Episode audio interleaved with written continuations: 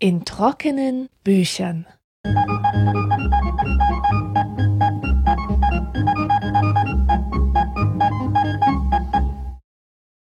Herzlich willkommen zur sechzehnten Folge in trockenen Büchern.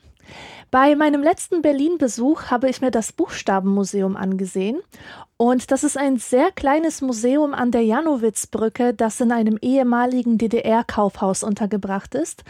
Und ich wusste gleich, dass es mir dort sehr gut gefallen würde, denn erstens bin ich Typografie-Fan und zweitens Neon-Fan. Und es würden etliche Neon-Buchstaben zu sehen sein, und zwar Originalschriftzüge von Geschäften und Etablissements, die in der globalisierten Welt nicht überlebt haben, sich aber zumindest in dieses Museum retten konnten. Doch dazu später mehr. Das Gefühl, das ich persönlich mit Neon verbinde, ist Sehnsucht, Melancholie, Nostalgie, Einsamkeit vielleicht, was bestimmt nicht jedem einleuchtet. Aber Neonlicht hatte schon immer viele verschiedene Bedeutungen, je nachdem, wer es in welchem Kontext und wann betrachtete. Ein konkretes Beispiel. Ich hatte mal eine Fotografie-Postkarte, auf der eine sehr schlichte Kirche zu sehen war, über deren Eingang ein blau erleuchtetes Neonkreuz hing. Der Himmel war im Stadium des Übergangs vom Abend in die Nacht, also kurz vor Finsternis. Die Wolken hatten den Himmel noch nicht ganz bedeckt. Und dieses Motiv berührte mich so sehr. Eigentlich rührte es mich zu Tränen. Es war einfach so schmerzhaft schön. Ich zeigte dieses Bild später einer älteren Person. Und ihre Reaktion auf das Motiv war ganz anders. Das sei ja total abscheulich und ekelhaft und ich solle es schnell aus ihrem Blickfeld entfernen.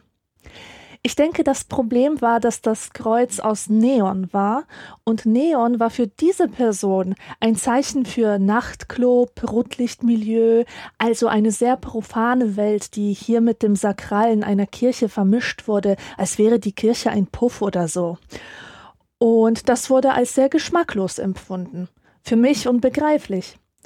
Die Meinungen gehen also auseinander und genauso widersprüchlich und kontrovers ist die Geschichte des Neonlichts, mit der Christoph Ribbert sich beschäftigt hat. Er ist Professor für Amerikanistik in Paderborn und sein Buch heißt »Flackernde Moderne – Die Geschichte des Neonlichts«. Was mich daran wohl am meisten überrascht hat, war die Behauptung, dass das Neonlicht schon in den neunzehnhundertvierziger Jahren aus der Mode gekommen war. Das hat mich wirklich erschüttert, denn meine ganze Kindheit über war Neon für mich geradezu der Inbegriff von Modernität, Urbanität, Technik, Fortschritt, ein Symbol für Amerika, für die Überwindung des Öden und des Alten. Meine allererste Begegnung mit Neon äh, fand in den achtziger Jahren statt, und zwar im ländlichen Polen, wo Neon kein Teil des Straßenbilds war. Ich war sechs, vielleicht sieben, und mein Vater hatte sich gerade einen Videorekorder gekauft und auf dem Schwarzmarkt auch ein paar bespielte V H S-Kassetten, darunter waren amerikanische Actionfilme und für die Kinder eine Sammlung von Disney-Clips, also diese zehnminütigen Classic-Clips mit Mickey, Donald und so weiter, die man im Osten offiziell in keinem Laden kriegen konnte. Und das erste Mal, dass ich Neonlicht sah, war in so einer Episode mit Chip and Dale, die hierzulande als A-Hörnchen und B-Hörnchen bekannt sind, beziehungsweise Chip und Chap, zwei freche Chipmunks, die immer irgendeinen Unsinn anstellen. Diese Episode jedenfalls beginnt mit einem Panorama der Großstadt bei Nacht. Eine Skyline aus Lichtern, wahrscheinlich New York. Man hört Brems- und Hubgeräusche, Verkehrschaos und dann kommen bunte Neonzeichen auf den Betrachter zugeflogen. Stork Club, La Rouge, irgendwas mit einer Neonpalme, Manhattan Club, El Sombrero, offenbar die Namen irgendwelcher Nachtclubs, untermalt von wilder, tanzbarer Jazzmusik. Unsere beiden Hörnchen, die nicht in der Stadt leben, sondern im stillen Wald, beobachten die in der Ferne blinkenden Lichtanlagen von ihrer Baumhöhle aus. Und sie tragen bereits Nachthemden und Schlafmützen und sind genervt von dem ganzen Geblinke und Getöse, also ziehen sie die Blättervorhänge zu und legen sich in ihre Bettchen und sagen einander gute Nacht.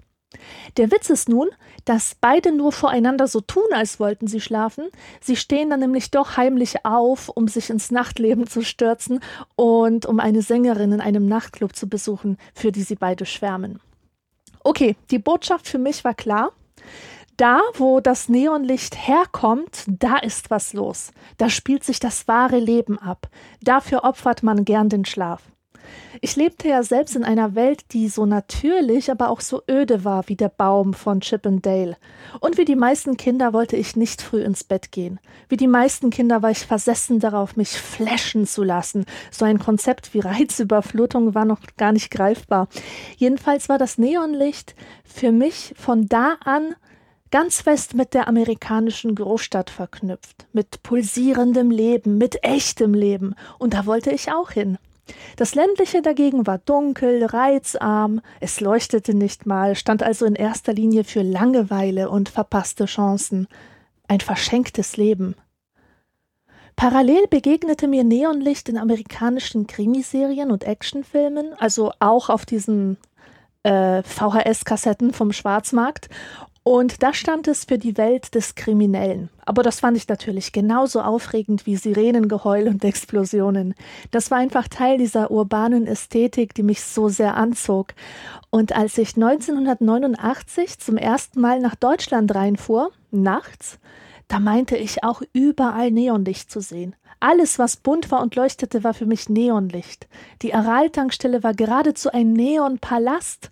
Und das ganze Phänomen Neon hatte ich eigentlich immer in den achtziger verortet. Vielleicht wegen der Serien oder auch weil Neonfarben, also extrem grelle Farben, damals modisch waren. Ich weiß es nicht. Fakt ist, dass das Neonlicht in den achtzigern bereits ein Retro-Phänomen war und auch sehr, sehr viel älter ist. Die erste Neonbeleuchtung gab es neunzehnhundertzwölf in Paris, und zwar über einem Coiffeur, also Friseur, und das ist über hundert Jahre her. Aber klären wir erstmal, was Neon überhaupt ist und vielleicht noch wichtiger, was es nicht ist. Neon ist ein chemisches Element, das im Periodensystem das Kürzel N E hat. Die meisten dürften sich aus dem Chemieunterricht erinnern, dass es zu den Edelgasen gehört. Und daneben gibt es noch Helium, Argon, Krypton, Xenon und Radon. Neonlicht nun ist das elektrisch erregte Edelgas Neon und hat nichts mit dem zu tun, was wir eine Neonröhre nennen. Also diese weiß strahlenden, einen Meter langen Leuchtstoffröhren, die wir aus Büroräumen und Parkhäusern kennen oder aus dem Keller. Dass man die im deutschsprachigen Raum als Neonröhren bezeichnet, ist echt ein bisschen unglücklich, weil sie in so vielen Aspekten eigentlich das Gegenteil einer echten Neonröhre sind. Das ist vor allem die Art der Herstellung. Leuchtstoffröhren werden seriell produziert, sie sind funktional und sonst nichts. Und die echte Neonröhre war immer ein handwerklich-künstlerisches Produkt, ein Einzelstück, mundgeblasen und handgebogen. Und deswegen heißt es oft, Neonlicht sei kalt und anonym, weil der Begriff falsch verwendet wird. Echte Neonanlagen dienen nicht der Ausleuchtung von öffentlichen Toiletten, sondern der farbigen Außenwerbung. Im Englischen sieht es schon besser aus, da gibt es den Begriff Neon Lights und der meint alle handgefertigten bunten Leuchtröhren, allerdings unabhängig davon, mit welchem Gas sie gefüllt sind. Wen es interessiert, Neon erzeugt ein rotes Glimmen, Argon erzeugt violett, Helium rosa, Xenon ein blasses Blau, Krypton silberweiß und dann gibt es noch eine Mischung aus Quecksilber und Argon, die blau erzeugt. In Amerika kam Neonlicht in den zwanziger Jahren auf und die zwanziger gelten auch als die Dekade der Leuchtreklame. Das heißt aber nicht, dass es davor keine Lichtreklame gegeben hätte. Es gab sie, aber die Technik war viel aufwendiger. Es war teurer und greller. Warum? Weil mit Glühlampen gearbeitet wurde, aus denen Schriftzüge und Bilder zusammengesetzt werden mussten. Und man konnte auch Bewegung erzeugen, indem man die Glühlampen wechselweise aufleuchten ließ. So etwas gab es schon Ende des neunzehnten Jahrhunderts, zum Beispiel um achtzehnhundertneunzig rum äh, in New York. Da gab es eine fünfzehn Meter hohe Gewürzgurke aus grünen Glühlampen, die für Heinz warb. Ribbert schreibt: Europäische Metropolen konkurrierten um den inoffiziellen Titel der Lichtstadt und definierten die Präsenz moderner Lichtreklame als zentralen Faktor attraktiver urbaner Räume. Mit anderen Worten, es war eine Ära des Lichts und eine Stadt, die was auf sich hielt, erkannte man an ihrer Beleuchtung. Die Großstadtlichter hatten aber auch Kritiker. Es ging vor allem um die Kälte des Lichts. Man muss sich klar machen, dass die Menschen vorher nur die natürliche Flamme aus den Straßenlaternen gekannt hatten und nun war man plötzlich künstlicher Beleuchtung durch diese Werbelichtanlagen ausgeliefert. Aber bald sollte das Neon auf den Plan treten und das Spektakel ein wenig zähmen. Entdeckt wurde es im neunzehnten Jahrhundert, dem goldenen Zeitalter der Chemie, und zwar von William Ramsay, der später für seine Entdeckung der Edelgase auch den Nobelpreis bekam. Sein Sohn hatte erst vorgeschlagen, das Element Novum zu nennen, aber Ramsay war der Meinung, dass die griechische Entsprechung Neon hier mehr hermachte, und so war Neon geboren. Ramsay hat auch entdeckt, dass Neon anfängt zu glimmen, wenn man es elektrisch auflädt, aber er ist nicht derjenige, der für das Neonlicht in den Städten verantwortlich ist. Das wiederum haben wir einem sehr kontroversen Mann namens äh, Georges Claude zu verdanken, der nicht nur Physiker war, sondern auch Entertainer und Selbstdarsteller und insgesamt eine schillernde Gestalt. Später sollte er auch noch Nazi-Kollaborateur werden. Jedenfalls hat er entdeckt, dass Neon noch intensiver glüht, wenn man es in schmale Glasröhren füllt und dass man diese Röhren ja eigentlich auch biegen könnte, äh, weil man so Leuchtreklame draus machen könnte. Das war ein phänomenaler Einfall mit weitreichenden Konsequenzen. Leuchtzeichen aus Neon waren nämlich viel besser als die alten Lichtanlagen aus Glühlampen. Erstens waren sie nicht so hell. Man kann ein Neonzeichen ja ganz normal betrachten, ohne davon geblendet zu sein. Zweitens, mit Neonröhren konnte man richtig schöne Linien gestalten und das Licht in Szene setzen. Also weg von dieser Pixeligkeit der Glühlampenanlagen hin zu schönen, sanft geschwungenen Linien. Viel wichtiger ist aber, dass Neonschilder so günstig waren, dass nahezu jeder sie sich leisten konnte. Diese riesigen Glühbirnenanlagen waren total aufwendig, große Energiefresser und eigentlich konnten sie sich nur Großunternehmen wie eben Heinz an ihren Gebäuden erlauben. Jetzt aber konnten auch Bars und Hotels und kleine Läden mit den Leuchtschildern auf sich aufmerksam machen und durch diese neue Vielfalt und bunte Individualität entstand in der Nacht nun also ein schöner Eindruck, dass, dass die Gebäude miteinander kommunizieren, blinkend. Und Neonlicht wurde auch in anderen Bereichen eingesetzt, nicht nur in der Stadt, zum Beispiel auf Flughäfen, weil sie im Nebel sehr gut sichtbar waren, die Neonlichter, und wegen der niedrigen Betriebskosten durchgehend leuchten konnten. Von da an breitete sich Neonlicht jedenfalls sehr schnell aus. Nach Deutschland kam es allerdings erst Ende der zwanziger Jahre, weil es nur ein Gleichstromnetz und keinen Wechselstrom gab. Aber in Manhattan gab es zu dieser Zeit bereits mehr als sechzig Kirchen, die mit Neonkreuzen geschmückt waren. Mein Postkartenbeispiel hat also Tradition und ist keineswegs eine blasphemische Idee aus der heutigen Zeit. In den U S A gab es ja noch die Prohibition, also das rigorose Verbot von Alkohol und Handel mit Alkohol. Aber als es damit neunzehnhundertdreiunddreißig vorbei war, breitete sich mit rasender Geschwindigkeit Neonreklame aus, und zwar für Bier. Allein in Manhattan und Brooklyn wurden über zwanzigtausend Neonschilder angebracht. Neon war auch super während der Wirtschaftskrise, weil es eben erlaubte, auch in harten Zeiten kostengünstig Werbung zu machen. Und es entstand auch in Amerika, wohlgemerkt, so etwas wie eine Neon-Ästhetik, die man mit Glanz, Glamour und Eleganz verband, was heute vielleicht etwas seltsam klingt, aber um das nachzuvollziehen, müssen wir nur an diese Retro-Kinos denken, die es heute ja immer noch gibt und die den amerikanischen Filmtheatern der dreißiger Jahre nachempfunden sind. Also roter Teppich an den Wänden in der Vorhalle, Schwarz-Weiß-Poster der ganz großen Filmstars aus der Hollywood-Ära. Und Neonlicht gehört unbedingt dazu, um das Besondere und Palastartige der Architektur zu unterstreichen. Ein wunderbares Beispiel für die erfolgreiche Anfangszeit des Neon ist der Times Square in New York. Mitte der dreißiger Jahre war es das Vergnügungszentrum der Stadt mit Hunderten von Lichtinstallationen, von kleinen Schriftzügen aus Neon bis hin zu monumentalen Glühlampenanlagen auf Gebäudedächern. Und diese Lichter waren ein echter Besuchermagnet. Es ist sogar überliefert, dass Familien damals ihre Sonntagsspaziergänge über den Times Square machten, um Neonreklame zu gucken. Es muss also ein schönes und auch familienfreundliches Spektakel gewesen sein. Man nannte diese Gegend äh, bald auch Regenbogenschlucht. Und ich muss es nochmal betonen, jedes Neonzeichen wurde damals individuell gestaltet. Es wurden also Schriftzüge und Muster entworfen, nach denen die Röhren dann mundgeblasen und handgebogen wurden. Ich habe im Blog auch eine kurze Doku verlinkt, wo man sich diesen Prozess genau ansehen kann. Es gab ungefähr fünftausend Glasbläser in den U S A und sogar eine Schule für Neondesigner in Manhattan. Man kann durchaus von einem neuen Kunsthandwerk sprechen, das Einzug in die Städte hielt. In dieser Zeit wurde das Phänomen Leuchtreklame in Europa zum amerikanischen Charakteristikum schlechthin, so wie die Wolkenkratzer. Und ich glaube, das steckt noch tief in uns, dieses Bild von der blinkenden Großstadt, die nirgendwo so aufregend ist wie in Amerika, das wir aus Filmen kennen. Aber zurück nach Deutschland, wo es mit der Demokratie nicht weit her ist, weil seit kurzem die Nazis toben. Echter Schocker, auch die Nazis liebten Neonreklame. Zumindest machten sie sich die Technik zunutze.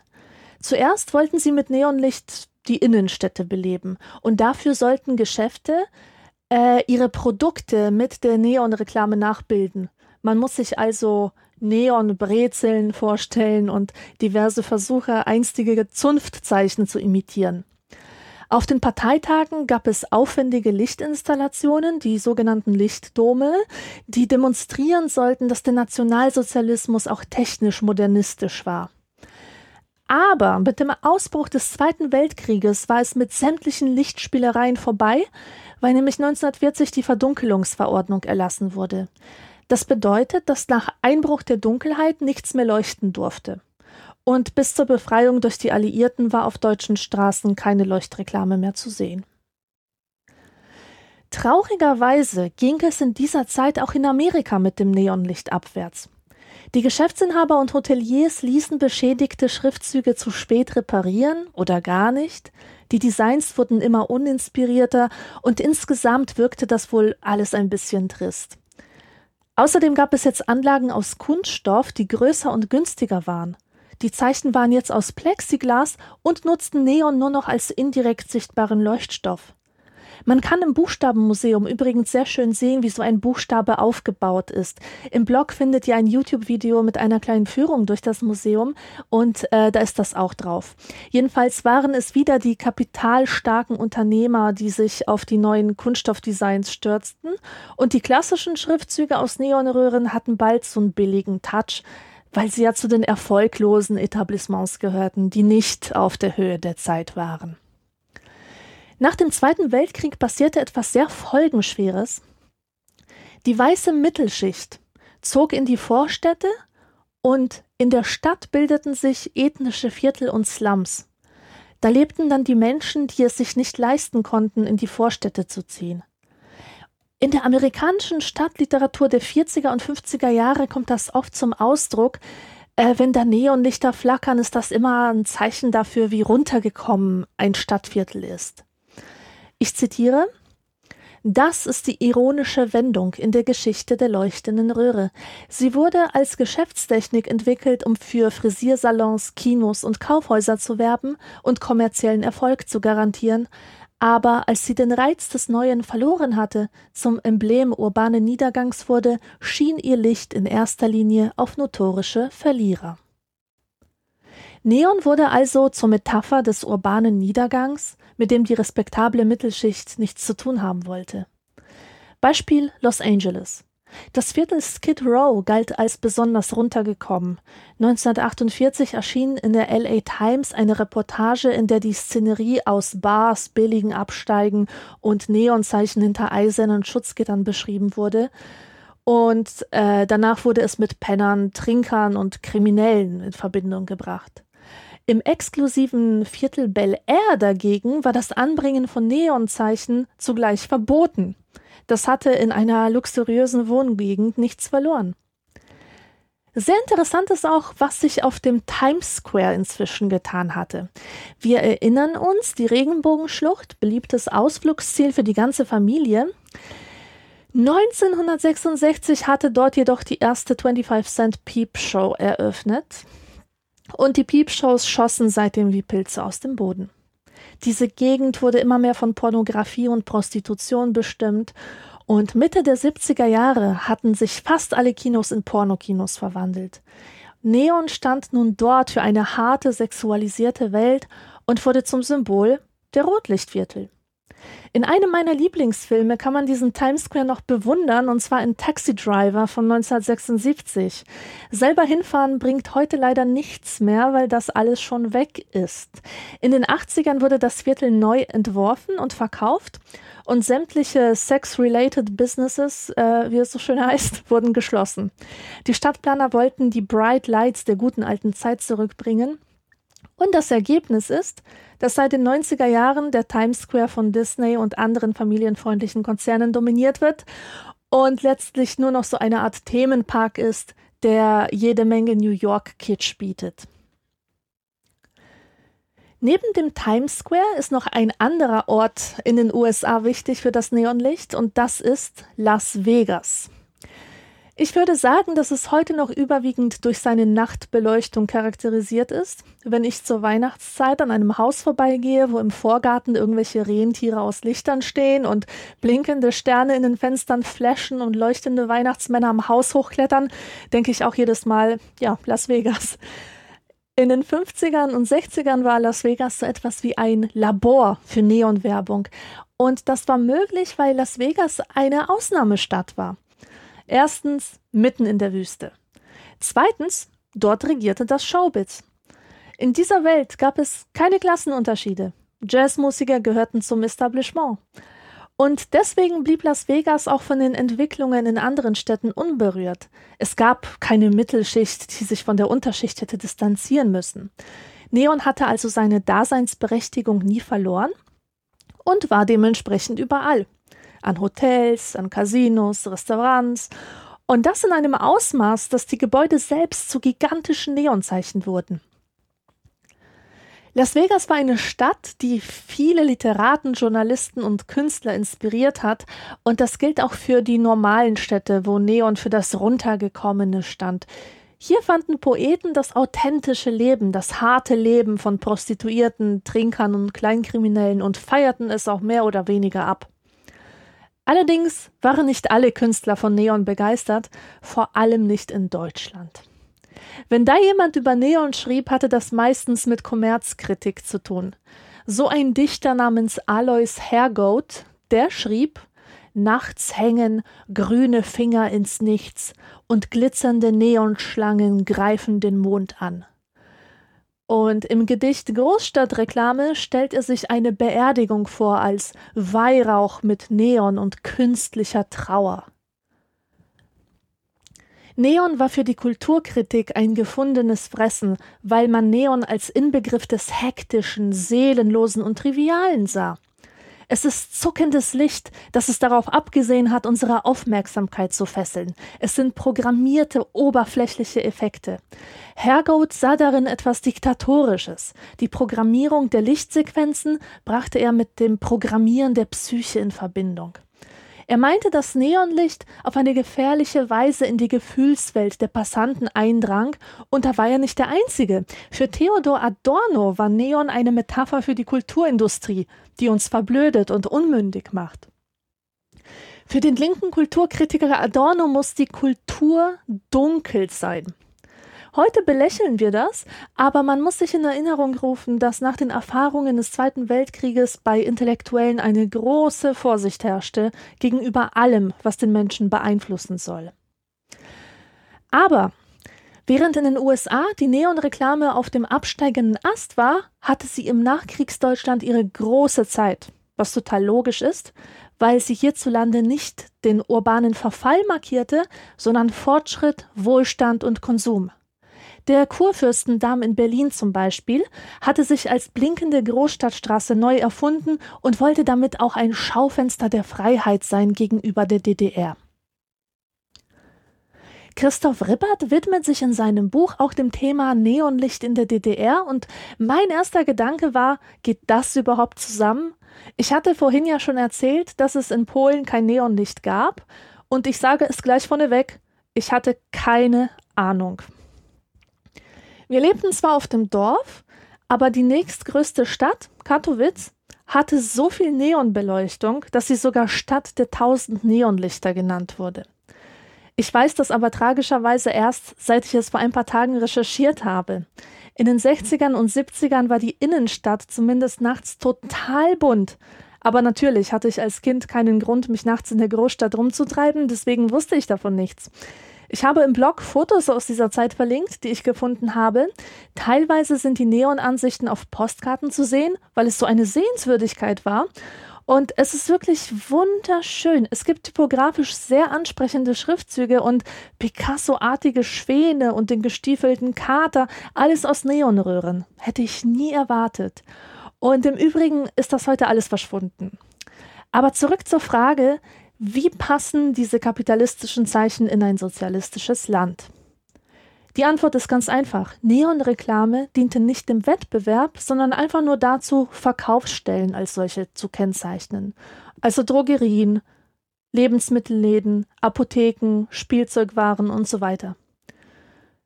Für ein paar Beispiele zitiere ich aus dem Buch.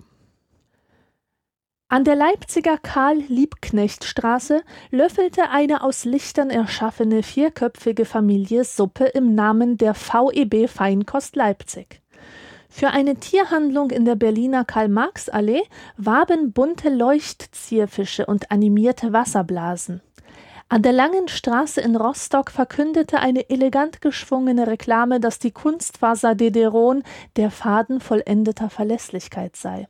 Am Strausberger Platz in Berlin spielte ein Neonbär mit einem Mädchen Ball, um auf das Haus des Kindes zu verweisen.